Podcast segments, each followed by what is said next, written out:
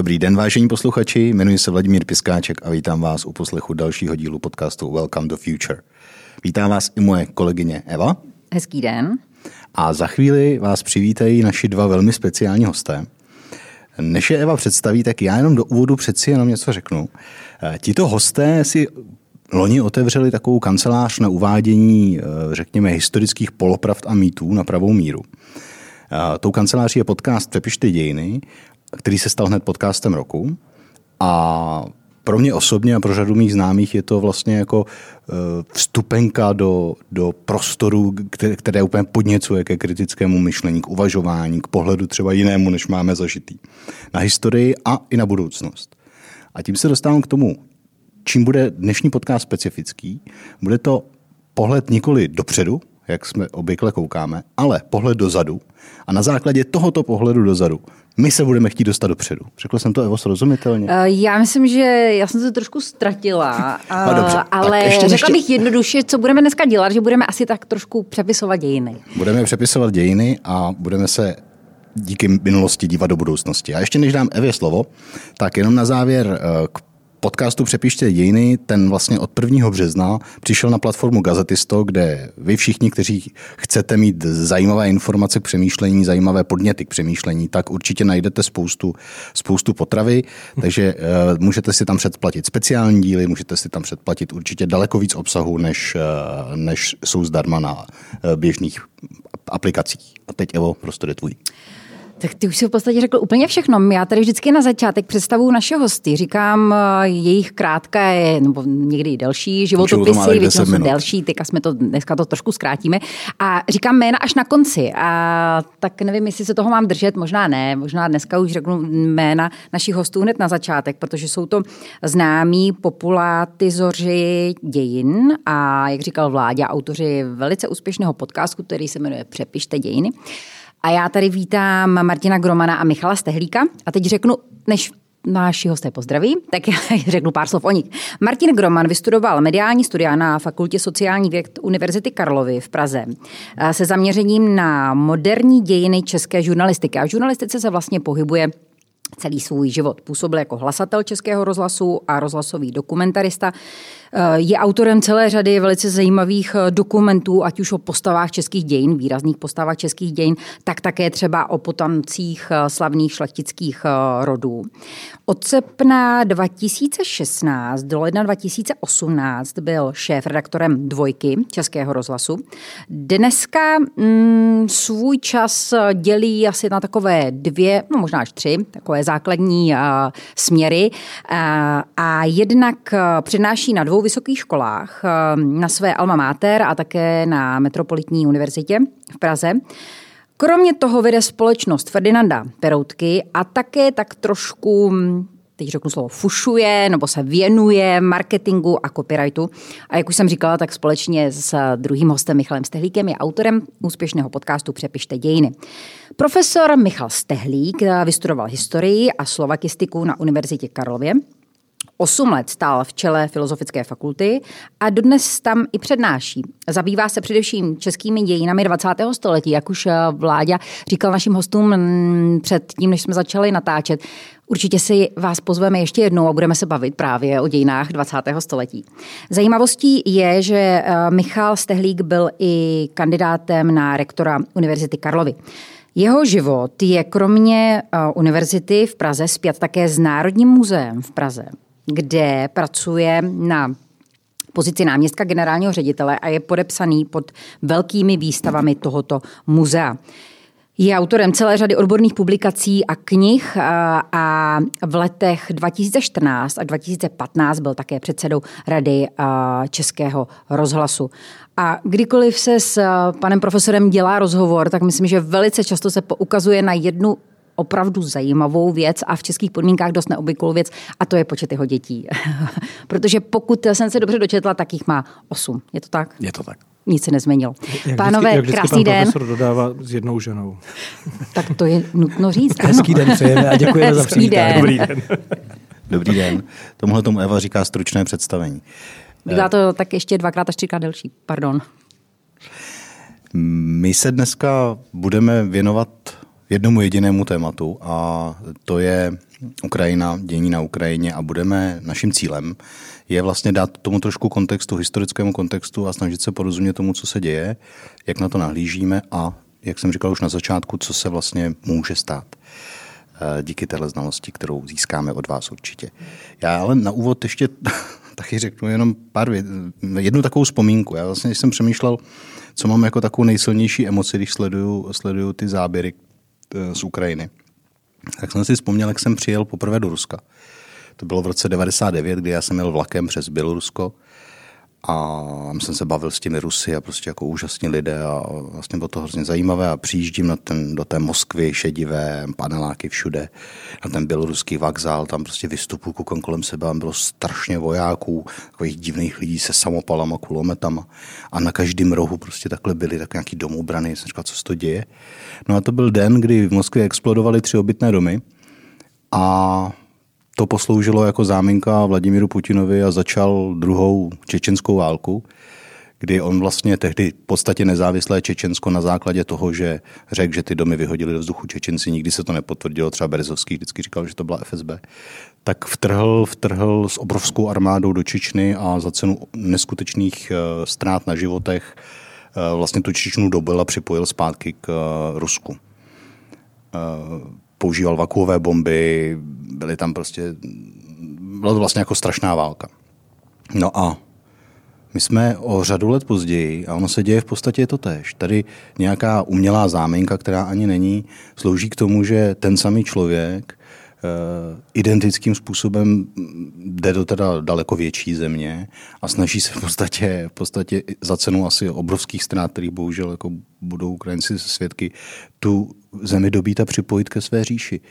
Proč to ten člověk dělá? Možná to slovo říše je tam jako docela důležité. Protože proč to dělá Vladimír Putin, do jeho hlavy nevidíme, ale co používá Vladimír Putin v komunikaci hlavně k Rusům. Já vždycky rád opakuju, když má Putin své projevy, tak to berte tak, že nemluví k nám v Evropě. On mluví k Rusům. A v podstatě ten pojem říše, ať už explicitně řečený nebo implicitně braný, může být směrovaný od carského Ruska až po sovětské Rusko. Prostě budeme velcí, tohle je prostor, který nám patří a mimo jiné to je jedna z nejsilnějších strun, která tam zaznívá, aby vůbec to dokázal odůvodnit dovnitř eh, vlastně toho ruského státu. Proč to dělá? Jestli má obsesy z toho jako být novým carem, to už bychom jako trošku psychologizovali, ale říše je docela do, dobré slovo na začátku. ale kdybych se teda podíval eh, do historie, on není sám, oni to dělali všichni před ním, co jsem tak jako si dohledal. Proč to ti rusové dělají? Je to největší stát na světě, který není schopný se uživit od doby, kdy vznikl, mají HDP jak Itálie. To jim myslím dokonce fandíte, já jsem viděl Rumunsku, no, že, že to je přesně. tak zhruba. Ale jako dobře. Ale to je, máte pravdu, že je to jako dlouhodobý trend a vlastně je to věc, která tam, já nejsem odborník na eh, ruské dějiny úplně, jako že bych tomu fušoval kolegům, historikům do řemesla, ale je dost zjevné, že ta, to ruské imperiální vidění světa se opíralo vždycky o tři představy. A to jedna je třetí Řím, tedy my jsme pokračování tam, kde to zaniklo, na tom slabém západě, my budeme pokračovat, my budeme ti nositelé víry. Pevný stát a to celé opírající se o expandující armádu. A to máte pořád dokola ten samý model, ať už ve středověku, nebo dneska, nebo ve 20. století.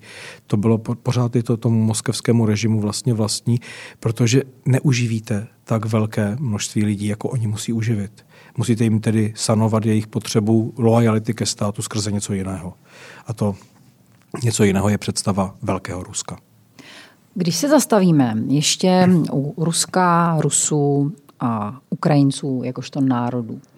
Já když jsem poslouchala váš eh, podcast, ten poslední, tak eh, vy jste tam trošku eh, zabrousili právě do etymologie a zabývali jste se tím, jaký je původ slova Rus. Mhm.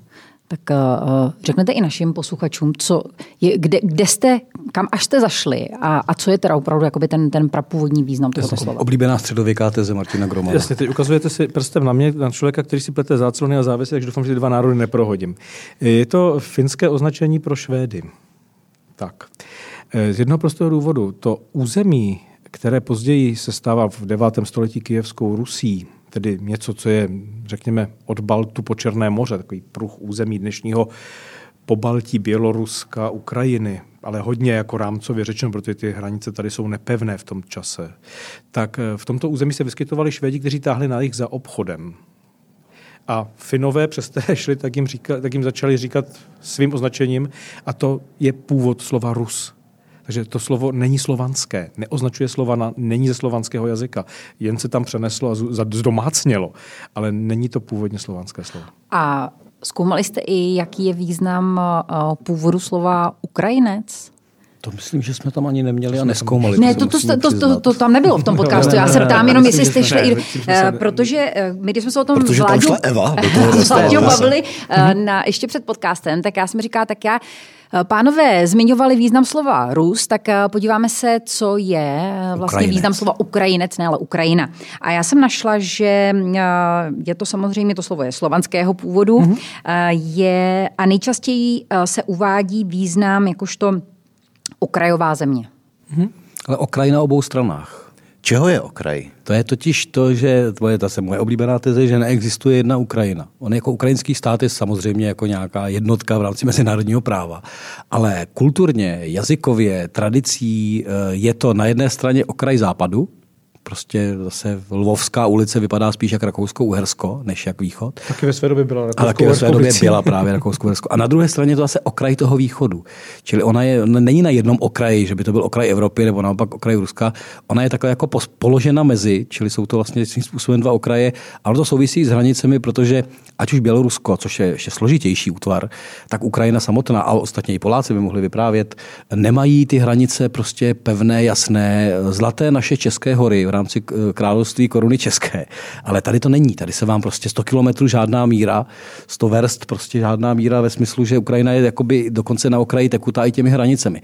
I proto se odehrává dnes, to se odehrává. Tam se kombinuje velmocenství, eh, etnicita v rámci Rusů na tom východě a zároveň se kombinuje to, že ta hranice vlastně byla vždycky tak jako divná. I proto se argumentovalo Krymem, že vlastně Krym byl vždycky ruský a udělali chybu Sověti uvnitř a tak dál.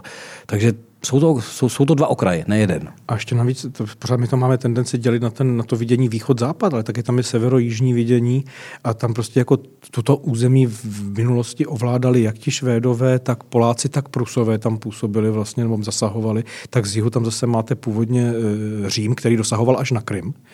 A pak tam máte Osmany v dalších stoletích. Jako tam zase je vliv islámu ze spoda, jakoby, jsou z toho jihu. Takže to je opravdu rozmezí fantastické, do toho ještě musíte započítat třeba židovský fenomén.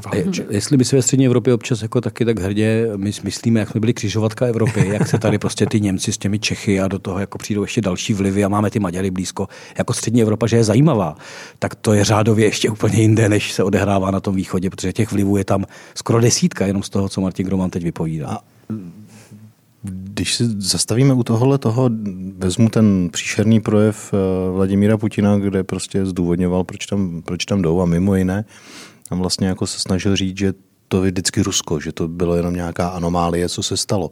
Můžeme se podívat na vlastně vznik Ukrajiny, na, na to, kdo byl dřív, Rus nebo, nebo Ukrajinec? Ani jeden. Ani jeden, to je ten problém. Kdo je Ukrajinec? Že? Prostě, pokud o něm mluvíme v tom moderním e, smyslu, no tak samozřejmě je to komplikované, protože jako ten termín vzniká poměrně pozdě. Ještě ve 19. století se tomu neříká Ukrajina. Malá odbočka k těm hmm. třeba dezinformacím v tomhle pohledu. S oblibou koluje na některých serverech, e, používat třeba Vlastimil Vondruška tuhle větu, ale nejen on.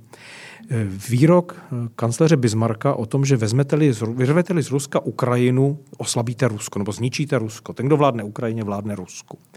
Takhle nějak ten výrok parafrázu. A tam slovo Ukrajina tam je což ukazuje perfektně na to, že ten výrok je cinknutý, protože jednak Bismarckova společnost v Německu ho nezná a říká, nikdy neřek.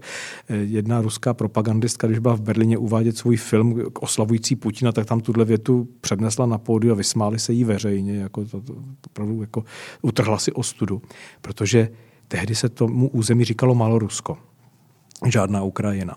Takže jako Bismarck nemohl tento termín použít, protože ho prostě nemohl znát. A to je ten problém. Jako jestli budeme mluvit o Ukrajincích, no tak mluvíme o modernitě nějaké. Jestliže budeme mluvit o tom území, tak můžeme jít do toho 9. století do Kijevské Rusy a Rusko jako takové, nebo Rus jako ten fenomén, dochází k křesťanství a křtu v Kijevě. Křest svatého Vladimíra Borovského je o křtu v Kijevě, ne v Moskvě. Moskvě v té době jsou, Moskva není a na tom území jsou mongolové.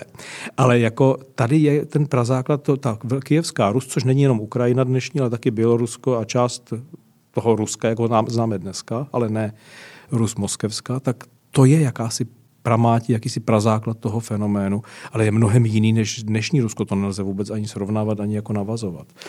Tady možná ještě... to, jako... pardon, když budu chtít jako nejapnou paralelu, když se jí dopustím, tak je to asi tak podobné jako království České k dnešní České republice. Hmm. No, ale to mnozí mají v hlavě. Ano, mají.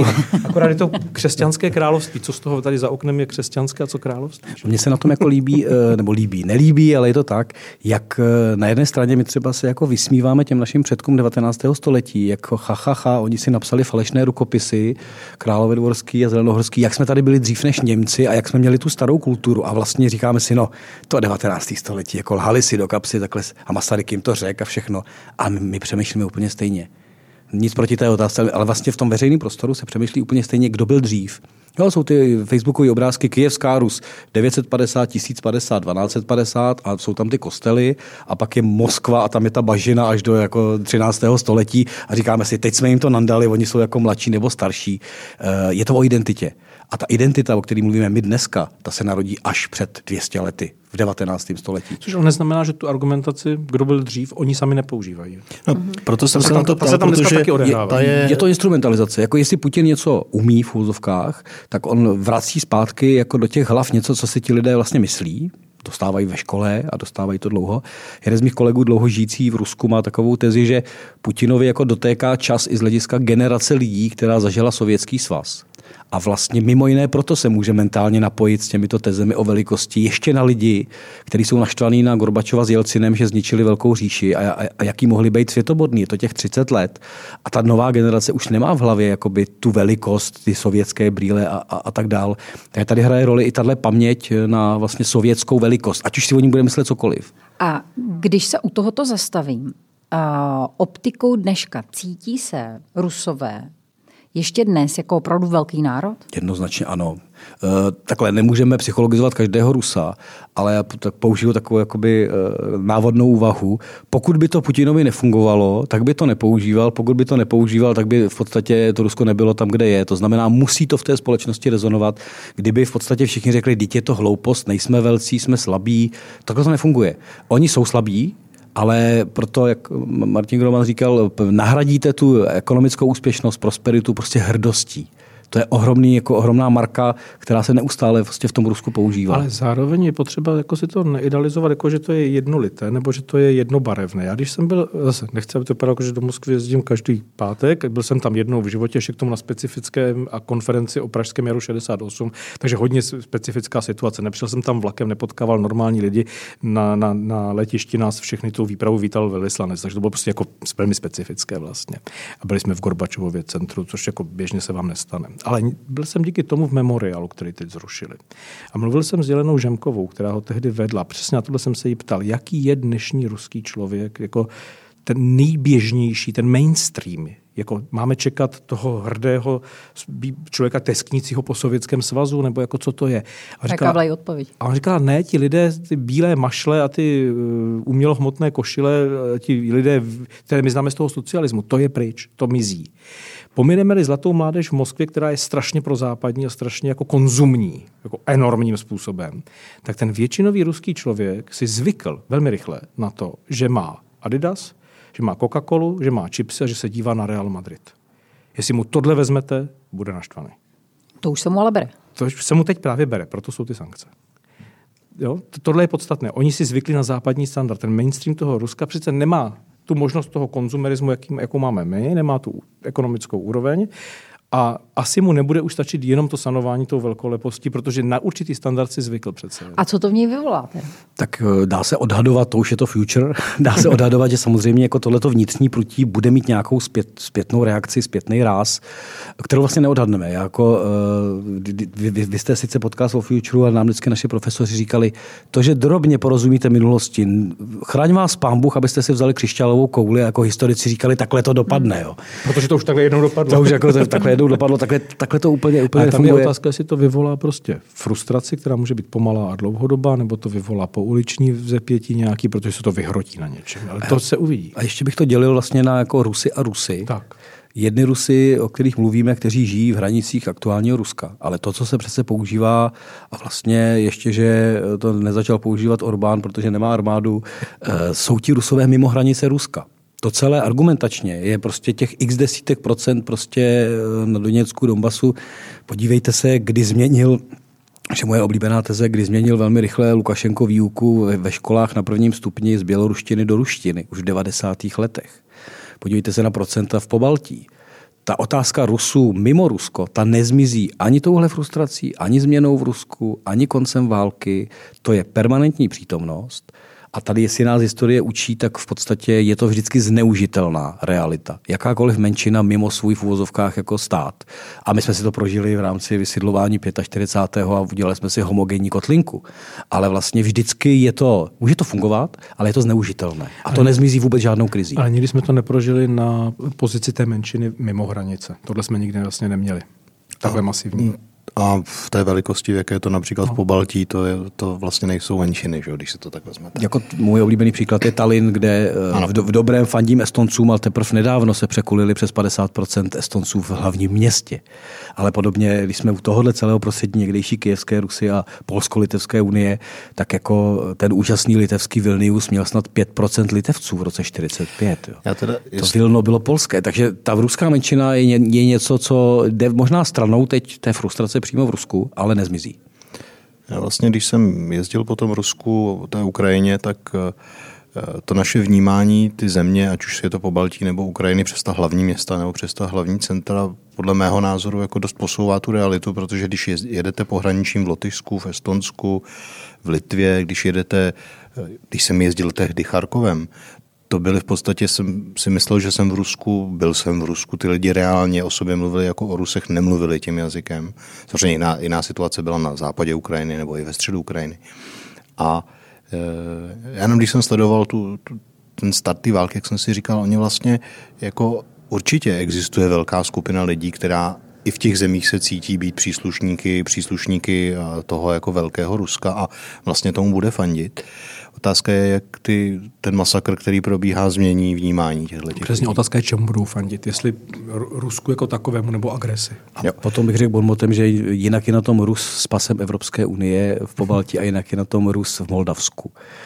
Eh, i z hlediska jeho rizika do budoucna, co se s nimi změní nebo nezmění. V podstatě jakoby ten dosah té říše my teď neodhadneme v rámci jako avanturismu Vladimíra Putina, ale i, i tito Rusové jsou taky trošku jiní. Ona, ona to v podstatě na to v kombinaci se EU udělá v podstatě taky trošku jinou identitu. Jasně. Eh, my s Evou docela rádi cestujeme. Eh, myslím si, že hlavně z toho důvodu, že ty brýle, které máme, ty české brýle, tak mě osobně aspoň to cestování a poznávání těch jiných kultur v realitě vlastně jako snižuje počet těch dioptrií, které, které v těch brýlích mám.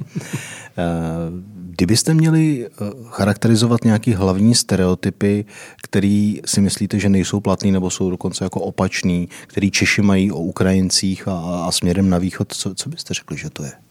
Tak já myslím, že jeden ten stereotyp, ten je jako psychosociální, ani ne historický. Tady budu eh, bez dovolení citovat svoji, svoji dceru 15 letou, která byla hrozně naštvaná na Čechy, jak si dali ty facebookové ukrajinské vlajky. Říkám, jako v pubertě, 15 letá, ona jako spravedlivá. Říkám, proč jsi naštvaná?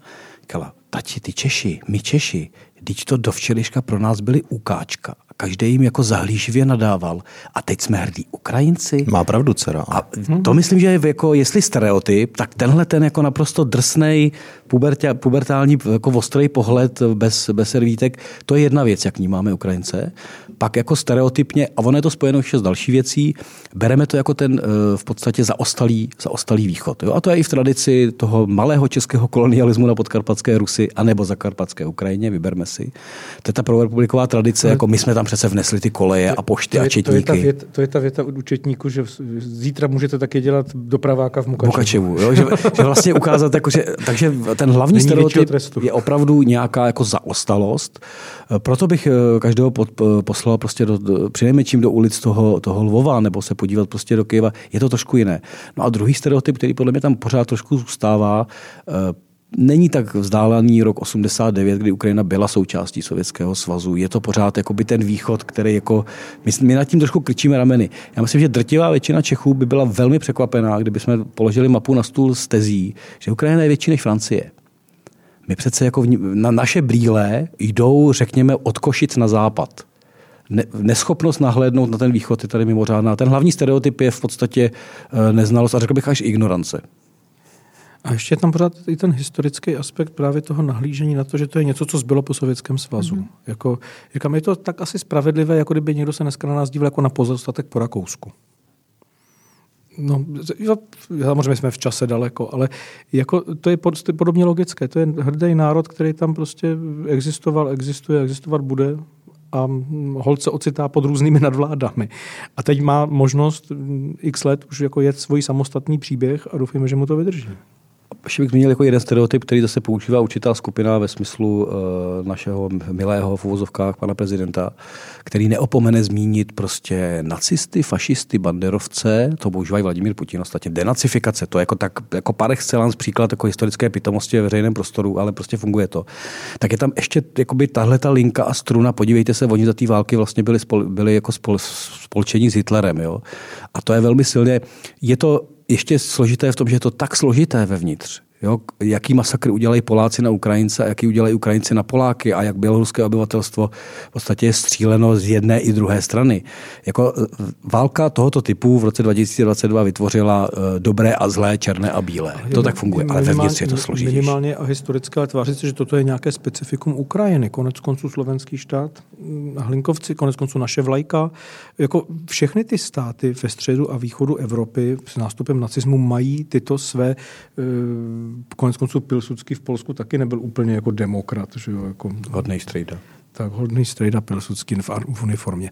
Jako, a nemusíme se do Finska. No. Tak, jako to všechny ty státy v tomto oblasti něco takového mají, mají nějaký prvek, který vlastně jako hledá cestu s tím nacionálním socialismem i v tom militantním a militaristickém pojetí. A my to třeba vnímáme jako, že eh, lidé typu Zemana řeknou něco o Banderovi a nacistech a kdybychom chtěli vstoupit do ledví Evropské unie, no tak se podívejte na lotyšské a estonské jednotky SS a v rámci jako toho, jak se likvidují židé většinou vlastními silami. To je hodně temná stránka. A prostě jako to popíšeme ději. celé a ukážeme, že to je nějaký celý fenomén a nemůžeme z toho vytrhovat jednotlivé banderovce a dávat to za národní vinu. To je přece jako blbost. Ještě další jako genetická vina. Jo? Oni to udělali před 80 lety, čili jsou takový dnes. Jsou takový pořád. No. Prostě to je ano. jako hloupost. Když... Ještě možná jen můžu zmínit hrdý národ, protože Martin tady řekl slovo, hmm. Ukrajinci jsou hrdý národ. My když, což myslím, že je vidět v těch posledních dnech, a to možná také ty stereotypy obrušuje to, co jsme vůči Ukrajincům měli až do nedávna. Hrdý národ, co je původ? Původem tohoto hrdého národa? Jsou nějaké významné historické prostě já, já mám takovou zmínky, jako, které, které byste řekli a udělali možná tak trošku krátký historický exkurs já a osvětu? Velmi vlastně krátce mám takovou jako tezi, když to srovnám právě s námi, protože tady to je, to je přímo jako předmět našeho podcastu vyvracení těch eh, špatných přirovnání a kolem té krize nebo té invaze na Ukrajinu se vyrojilo spousta těch Mnichovů 38, srpnu 68, v lepším případě kubánských raketových krizí a podobně. Jako tyhle asociace běží. Ale to jsou naše asociace. My jsme si ze 30. let a z konce 30. let odnesli zkušenost, zůstali jsme v tom sami, nemůžeme nic dělat, lepší je se nebránit. Z roku 68 jsme si odnesli zkušenost. Nemůžeme věřit politikům, protože nás stejně zradějí, nakonec nás okupují vlastní bratři. Co se dá dělat, normalizujeme se. Z války jsme si odnesli zkušenost, on nás někdo osvobodí, jako v té první válce, tak i v té druhé, my počkáme, nějak to dopadne. Hodně to bagatelizuju. Ale Ukrajinci si z 30. let odnesou zkušenost hladomoru, kdy tam Moskva způsobí vědomně hladomor a nechá ho tam projet tou společností a jsou to miliony lidí. Podívejte se, kolik my máme obětí druhé světové války a kolik mají oni obětí hladomoru. Přepočítejte to na populaci a uvidíte, že to byl masivní zásah a to jsme ve 30. letech. Ve 40. letech projdou druhou světovou válku, která profičí tím územím na rozdíl od nás tam a zpátky. A v té rudé armádě těch Ukrajinců a Bělorusů jako zařve obrovské množství zase přepočítalo na populaci z 80. let, kdy my máme norm, husákovskou normalizaci, tak nějak chataříme, chalupaříme a celkem jsme v klidu, tak oni tam mají Černobyl. Co je pro ně zkušenost? Podívejte, kde je Černobyl a kde je Kijev. To je jako kdyby to bylo v Benešově vůči Praze. Hmm. A ta zkušenost je taková, nám tady bouchne elektrárna a Gorbačov v Moskvě to chce zatlout, aby nevypadal před světem jako pitomec. Ale nám tady tím pádem ohrozí zdraví a životy lidí. Tudíž jejich zkušenost s Moskvou je úplně jiná než ta naše. A ty nějaký paralely k srpnu 68 jsou úplně vedle. Protože to je jiný příběh.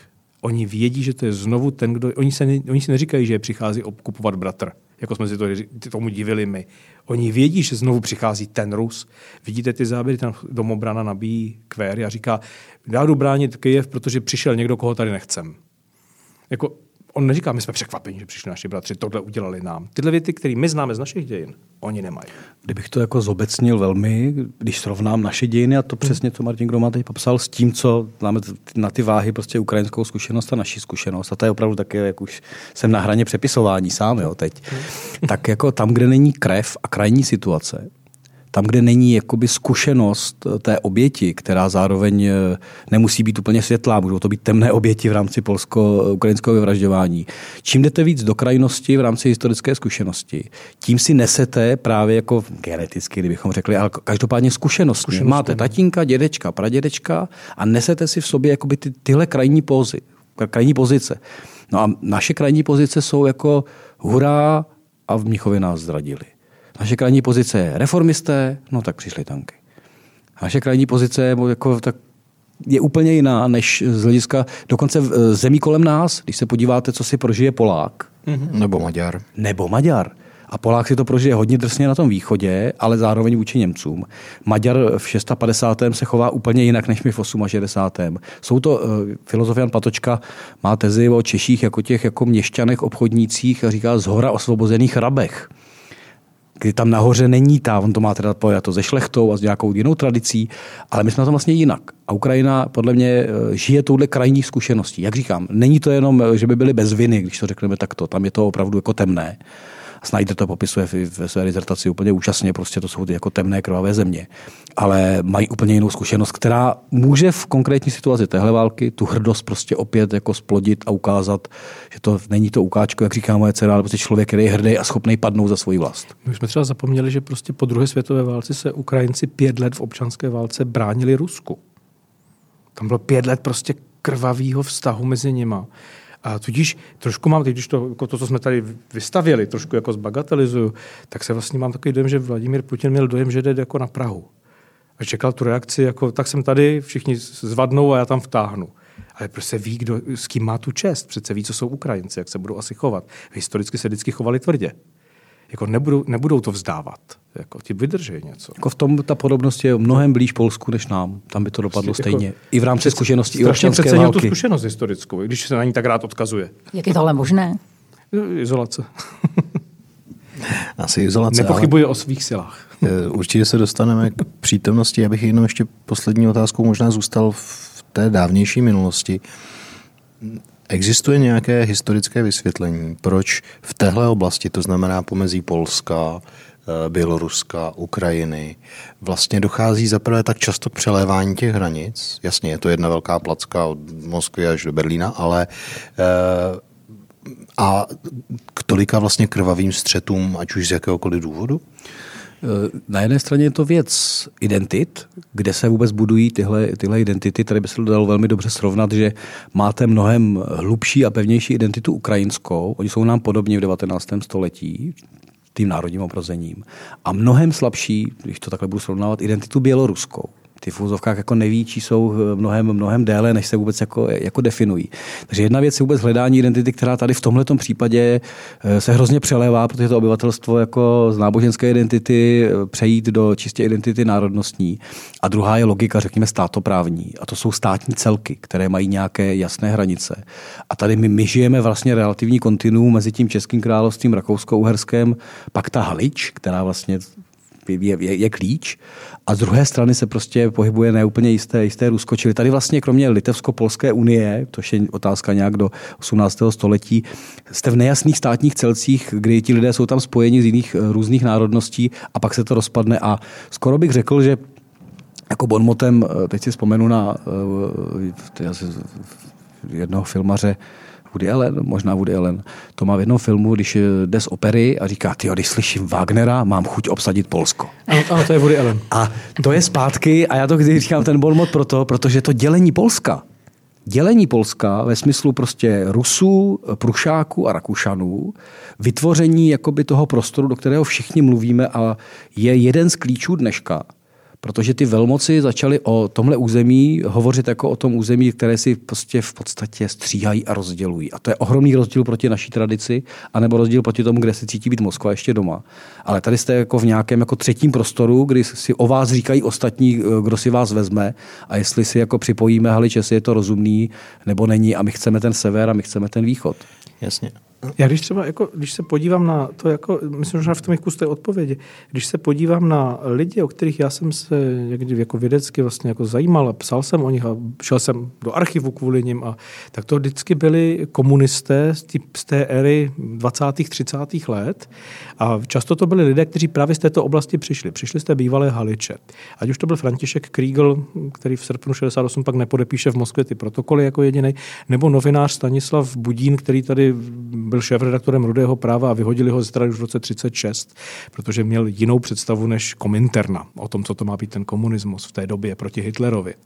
A oba přišli z dnešní Ukrajiny, dokonce František Kriegel z dnešního Ivano Frankivska, který teď je bombardován taky, jak jsem slyšel.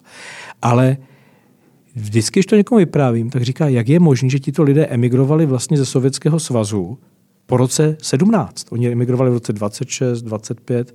Jako proč takhle zaměření lidé opouštěli Sovětský svaz. Říkám, no, protože neopouštěli Sovětský svaz, ale Ukrajinu a opouštěli tamní pogromy, protože byli židé.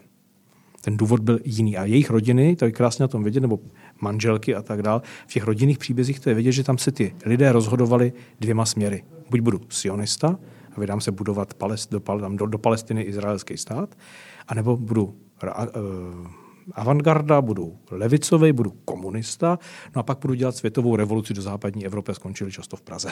Někteří dotáhli do ty Paříže. Teda, ale jako, ten důvod nebyl, že odcházeli, že byli levicoví. Ten důvod byl, že, byl, že byli židé, byli rasoví. My jsme mluvili vlastně, nedávno jsme dělali rozhovor s profesorkou Milenou Bartlovou. Což je vnučka toho Stanislava Budína z A zeptali jsme se jí na názor na Ukrajinu, a to bude taky v našem podcastu, ať ho tady zmíníme. A v podstatě ona říkala, že na nynější situaci má jako rozporu, když ji budu parafrázovat stručně, rozporuplný pocit, protože ona v té rodinné tradici má Ukrajinu za místo, odkud se utíká kvůli pogromům, které pořádají Ukrajinci. To je ta nečernobílost toho, že v těch hlavách ale jsou bavíme se o 20. letech. Bavíme se o 20. století, ale před stolety. Před stolety. To není tak jako dávno, aby to nemělo dosah jako, jako dál. Takže v, i v tomhle je to docela, docela složité, protože ta židovská otázka toho východu je ještě úplně samostatné, samostatný problém. A jakmile se budeme pohybovat na škále dobrý, špatný, tak se zamotáme. Ale když se budeme pohybovat jako v tom, že jsou to prostě jako tvrdí lidi, tak jsme pořád doma.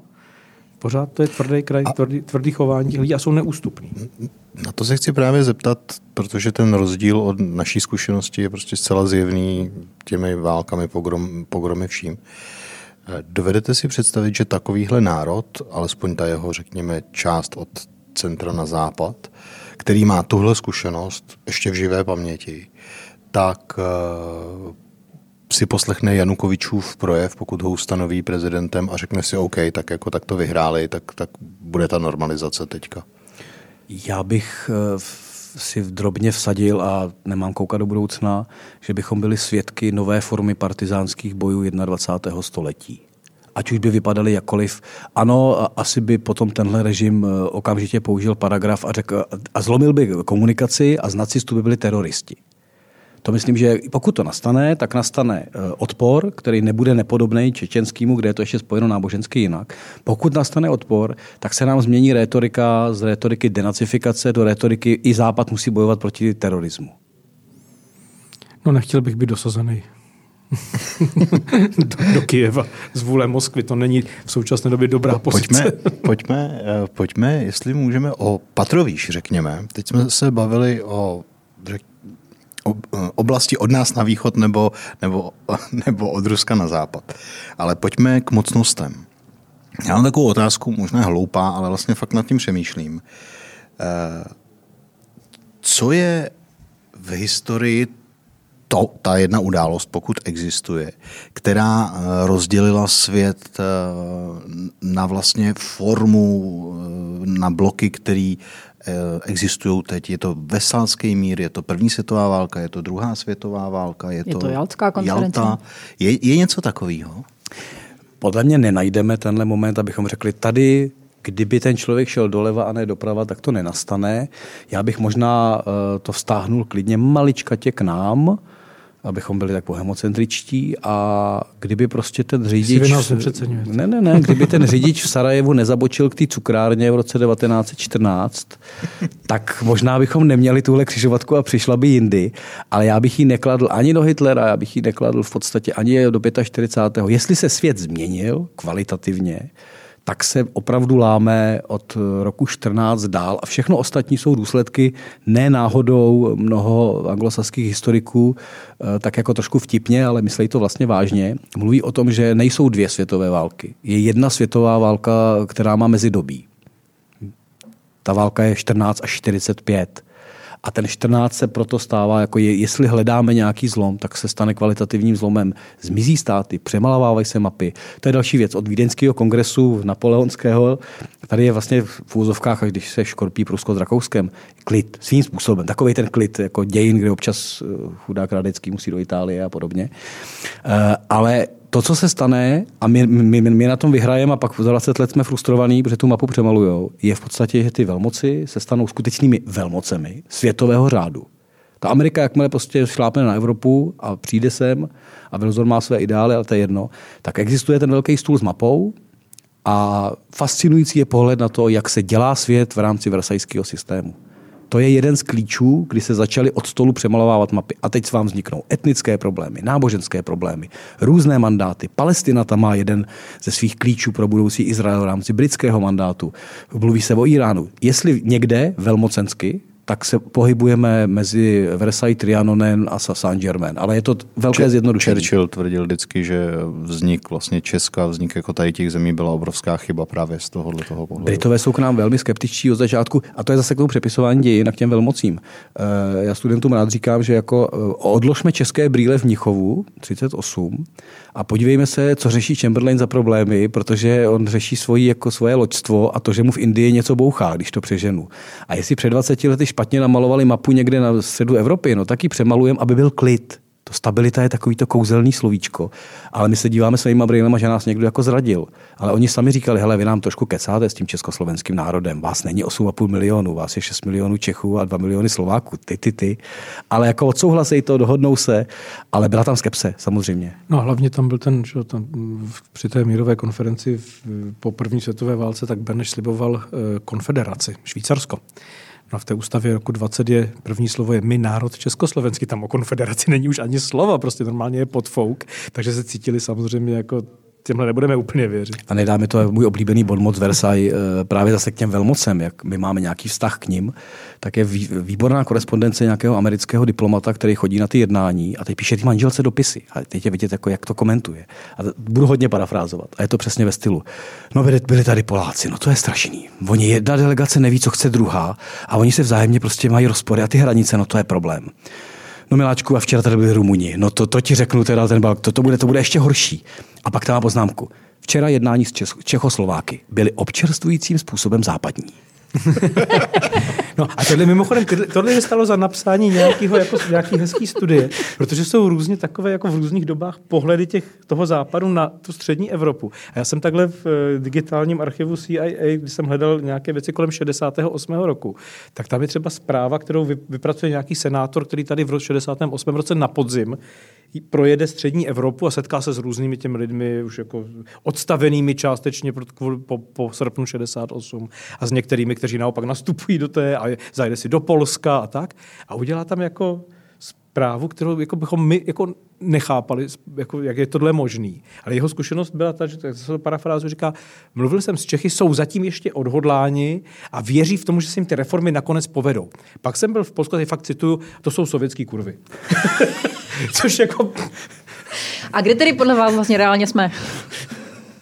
Bůh suď, jako, to jsou prostě pohledy jednotlivých lidí, kteří mají nějakou osobní zkušenost a setkal se s někým, kdo ale, tomu něco namluvil. Jo. Ale, je to, je, ale leží to v archivech to, a pak to v tom Je to o těch brýlích, které se ukazují, jsou možná důležitější, než jsme si v 21. století mysleli, protože Vladimír Putin má evidentně nasazené úplně jiné dioptrie, než, než máme my, možná úplně jiné brýle. Zopakuji ten bonmot, který už je v posledních dnech jsem teda opakoval několikrát, ale to bylo, myslím, že ho přinesl Michal Romancov, přepsal projev hlavního Putinova eh, pro historii a ten měl velkou přednášku před učiteli historie. Říkal, musíme vrátit svět tam, kde byl hmm. před rokem 91. Půlka světa hleděla eh, na věci e, sovětskými brýlemi. Nám je jedno, že byly sovětské, hlavně, že byly naše. A myslím, to, to jsou ty brýle, které prostě jako Putin chce nasadit tomu Rusku jako zpátky. Nejenom Rusku, ale aby ta e, za mě celá ta záležitost těch pátých kolon, které Rusko systematicky zakládá podle mě v různých západních státech a ptejme se na financování Lepenové a, a dalších a na tanečky s rakouskými politiky a můžeme být u Nord Streamu a můžeme být prostě u Německa. To přece není náhoda. To není, že se někdo zblázní v bunkru a práskne, ale to je to, že on tady třeba jako 10-15 let systematicky něco dělá a on to dělá, aby ty brýle byly zpátky mnohem silněji jeho, respektive ruské. To prostě rozhodně není o nějakém únoru 2022. Musíme hodně zpátky. Tady dochází ke strategickým rozhodnutím rozleptání toho západu. A nikdo by nevstoupil na Ukrajinu, kdyby si nemyslel, že západ je slabý a, a, a rozkládající se. Možná méně, než si myslel, ale rozhodně je to jeden z argumentů. Myslím, že se přepočítal, že ten výsledek bude jiný, než chtěl. Teda no. no ale co to mě vyvolá? To je ta skleněná koule. Já to zmiňuji i z toho důvodu, že to, co... to, čem... může, to než ten podcast bude venku, tak to můžeme vědět. jako to může být buď rychlý, anebo strašně pomalý, to se uvidí.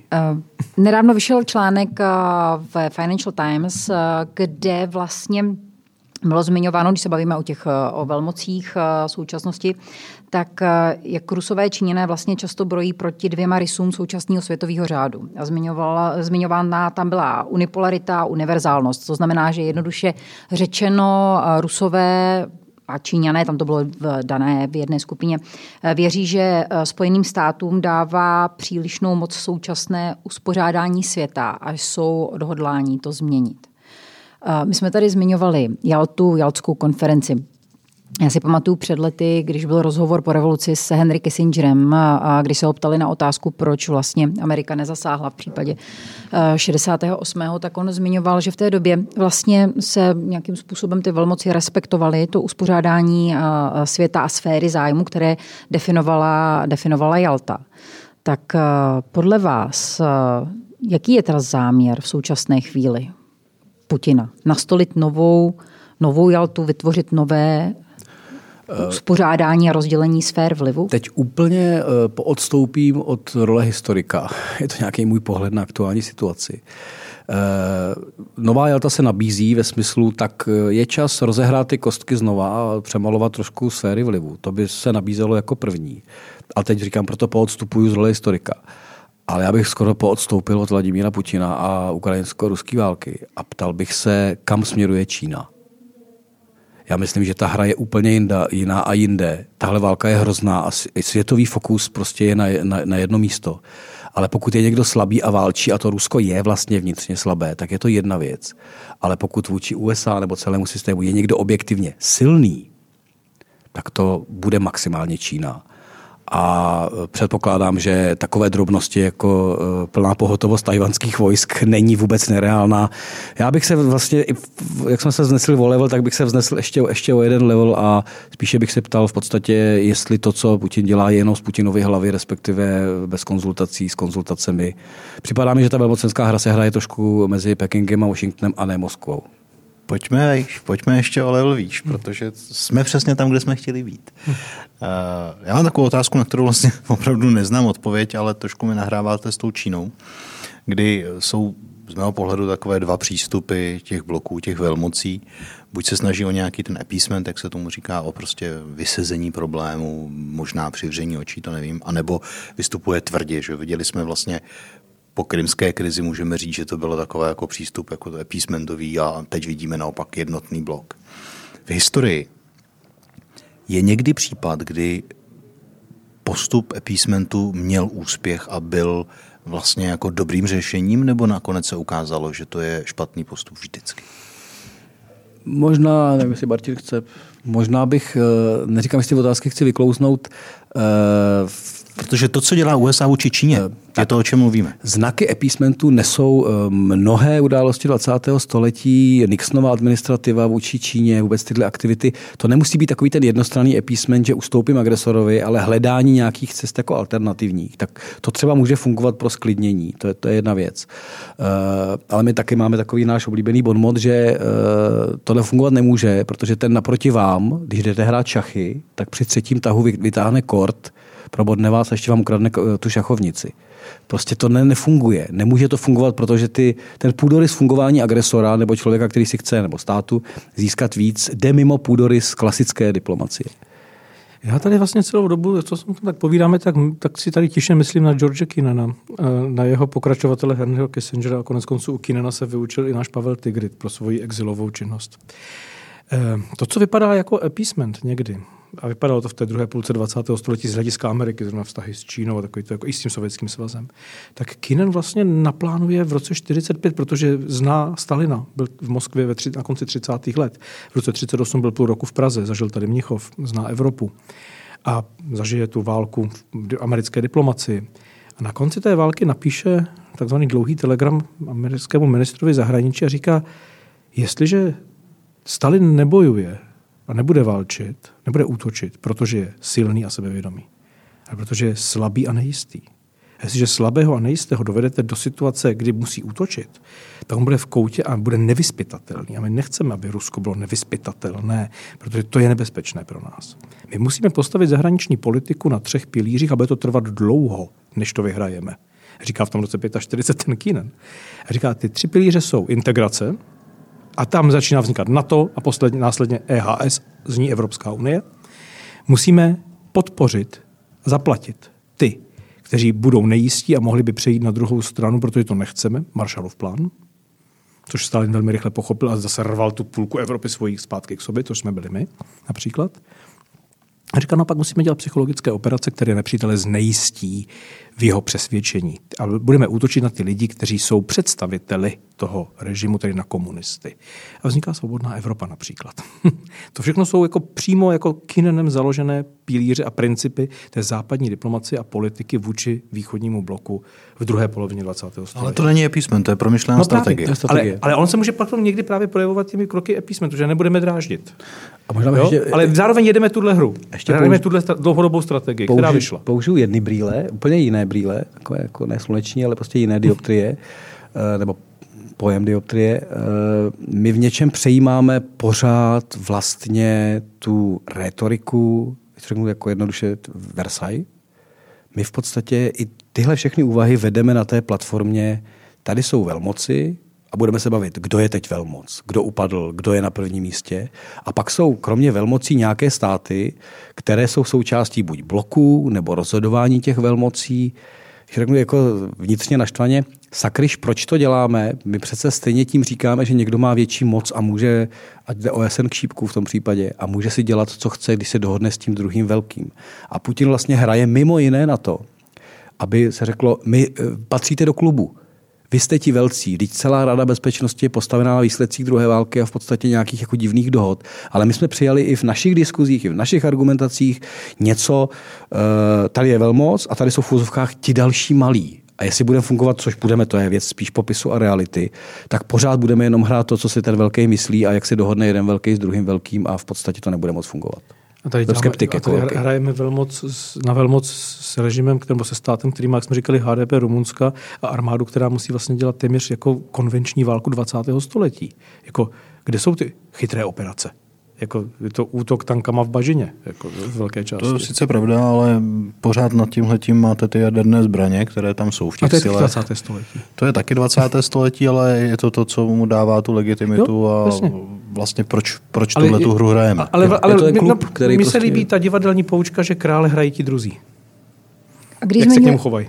Když zmiňujete propracovanou diplomacii mm-hmm. po druhé světové válce, když to porovnáte a uděláte historickou paralelu se současností, Máte pocit, že v současné chvíli probíhají nějaká propracovaná diplomatická jednání, nebo jak na vás ten současný stav působí? A ptám se proto, protože jsem se nedávno bavila se svým kamarádem, se kterým jsem studoval na vysoké škole, a on mi říká, já takhle pohledem vlastně člověka úplně mm, jako nezaujatého nebo nezaujatého, neinformovaného, mám pocit, jakoby vlastně z tohohle nebyla cesta ven, že je jako že, vlastně nevidí vůbec žádná, žádné diplomatické snahy. Tak co vy myslíte, že zatím, co se teď děje, je propracovaná diplomatická strategie?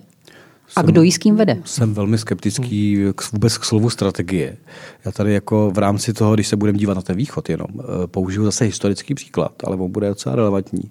Tady ta představa prapodivného konce dějin po roce 89 měla mimo jiné důsledek z hlediska toho, jak dnes známe nebo neznáme ten východ.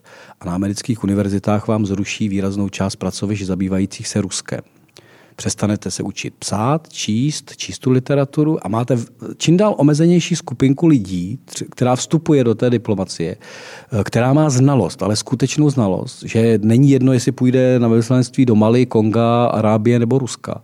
A vlastně tady při nejmenším eh, z hlediska západu se výrazně sníží schopnost chápat ten východ během 30 let, generačně.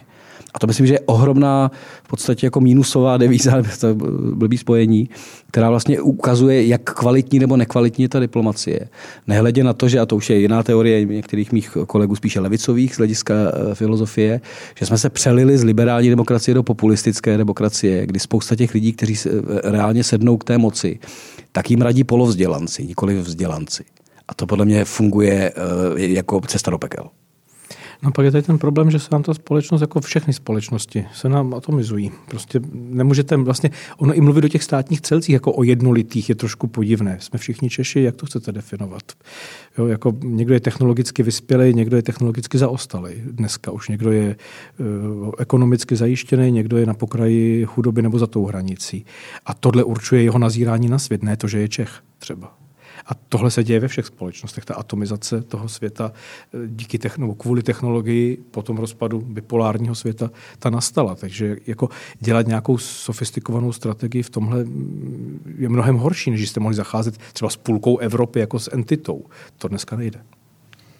No ale na druhé straně, na druhé straně jedna z možností, když se teda podíváme dopředu, jak ta celá situace může dopadnout, když vytknu Čínu před závorku, eh, což je nějaká hrozba sice větší, možná vzdálenější, ale není bezprostředně jaderná, tak eh, dovedete si představit, že opět vzniknou opravdu dva bloky, které budou mít ty bláznivé tanky na, na litevských a polských hranicích a dlouhodobě budou proti sobě stát. Nedovedu si představit jako stejné zrcadlo těch bloků, které budou stát takhle, takhle proti sobě. Proto se ta Čína před tu závorku dá a nedá vytknout v rámci tohohle, ale nemyslím si, že prostě budeme ve stejné situaci. Ona ta atomizace bude problematická, že vlastně dojde k ad hoc řešení na místech, kdy se budou spojovat nespojitelní dohody. Takže ta rozbitost podle mě bude i v té diplomaci a proto e, za mě není možné e, v podstatě mluvit o strategiích, protože to je prostě multilevel a ten multilevel se netýká jenom státu, národu, etnicit, ale týká se primárně ekonomiky,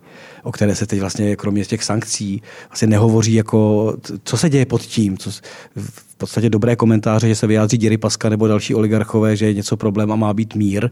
To je důležité zase z hlediska toho, co se může odehrát, odehrát v Rusku. Ale bude to multilevel, bude to atomizované i z hlediska toho, jaké bloky budou třeba ad hoc vznikat ne, nebudeme mít železnou oponu, si myslím, ale můžu se mýlit. Když říkáte tanky na hranicích, no tak vidíme, že můžou stát tanky na hranicích Ruska, Běloruska a na druhé straně Ukrajiny, ale nestojí tady proti sobě ruská armáda a NATO. Tohle nejde. Prostě do toho střetu, když půjdou, no tak je to úplně jiný příběh. Ještě zastavím u jedné aktuální věci, protože dneska ráno vlastně měl minister zahraničních věcí a, a Ruska projev a my jsme se o něm bavili, než jsme tady, než jsme tady přicházeli. A když jsme o tom si s Vláďou povídali, tak jsme říkali, že vlastně svět už na pokraji podobného jaderného konfliktu se odstnul několikrát v posledních dekádách. Můžeme zmínit že kubánskou krizi, můžeme zmínit vlastně i 68. 8. rok.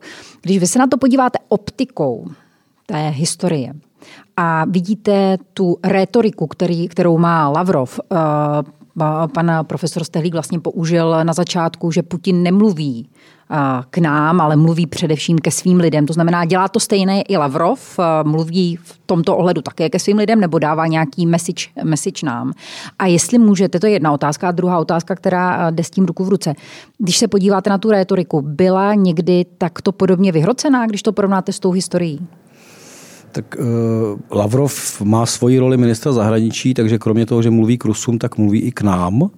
A možná bych řekl, že maličko méně mluví k politickým reprezentantům, ale když řekne zničující válka, jaderná bomba, tak mluví k obyčejným občanům západního světa ve smyslu strachu. Prostě takhle explicitně se vlastně neodehrávaly ty dějiny.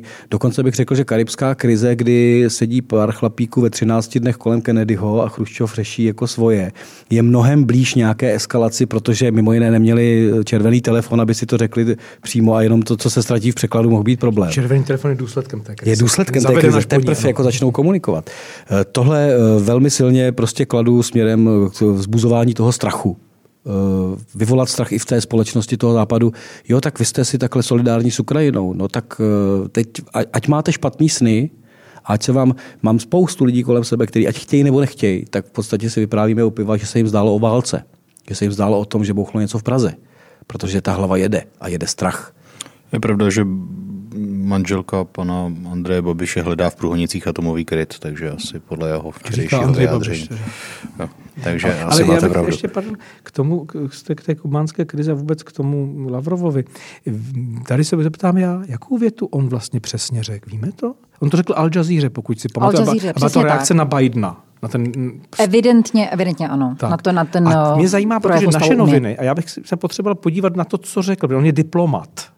Takže on ví, co říká a říká to záměrně. A naše noviny i v jednom článku jsou schopny udělat titulek Třetí světová válka bude. Ne, by, by, tam bylo ne will, ale would. Would no, be nuclear no, and destructive. A to je tak. ono, protože my máme v titulcích bude a v tom citaci máme by Byl, byla. Bylo.